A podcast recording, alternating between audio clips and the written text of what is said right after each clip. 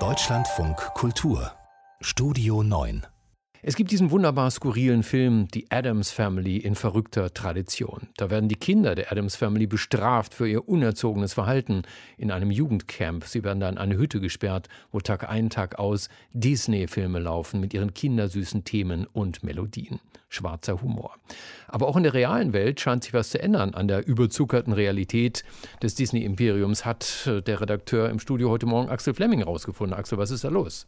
Also KünstlerInnen auf Instagram zeigen zum Beispiel ein im Schlaf sabberndes Dornröschen, eine schwitzende Ariel oder eine furzende Rapunzel. Dazu dann Themen wie Schwulsein, Borderline oder Depression. Sonst ja nix für die pastellbunte Zeichentrickfilmwelt.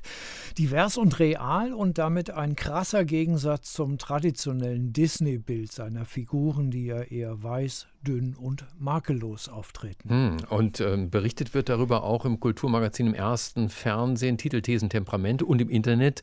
Und die kommentieren das ziemlich deutsch.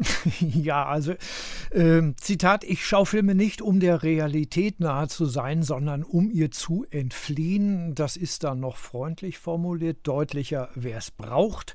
Oder extrem ironisch, TTT hat herausgefunden, dass Filme fiktiv sind und meistens nicht die Realität abbilden.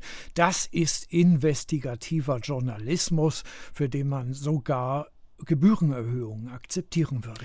Disney selbst ist ja mittlerweile dazu übergegangen, die Zeichentrickfilme mit echten Schauspielern und Schauspielerinnen zu verfilmen. Ja, Realverfilmung nennen die das. Ein Beispiel der Märchenklassiker Schneewittchen geplant, Seit 2016 realisiert wohl im nächsten Jahr, gefunden nun immerhin nach monatelanger Suche mit Vorsprechproben eine 20 Jahre alte US-Amerikanerin für die Haupt- und Titelrolle.